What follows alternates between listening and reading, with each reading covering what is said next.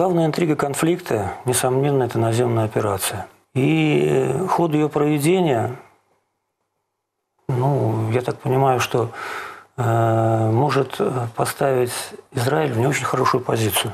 Например, с той точки зрения, а что будет победой в этой наземной операции? С одной стороны, мы видим, что цель как бы наземной операции, она объявлена, а именно полное уничтожение ХАМАС. Но ХАМАС – это идея.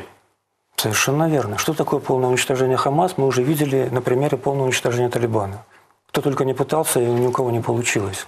И, наверное, наземная операция сама по себе может поставить армию Израиля перед такими потерями в людской силе и технике, что за всю, наверное, историю существования Израиля, ну, может быть, даже их и не было. Поэтому я так понимаю, что Израиль на сегодняшний день, с учетом того, сколько времени вот это решение о наземной операции принимается, сегодня заинтересован в том, чтобы конфликт затухал. Но происходит удар по больнице. Этот удар по больнице четко показывает, что, наверное, не все заинтересованы в том, чтобы конфликт затухал. И некоторые силы, пока мы не знаем какие, но, наверное, скоро об этом будет объявлено, заинтересованы в эскалации конфликта, и что мы сегодня и наблюдаем в некоторых странах Европы, в той же Соединенных Штатах Америки, да и в соседних с Израилем странах.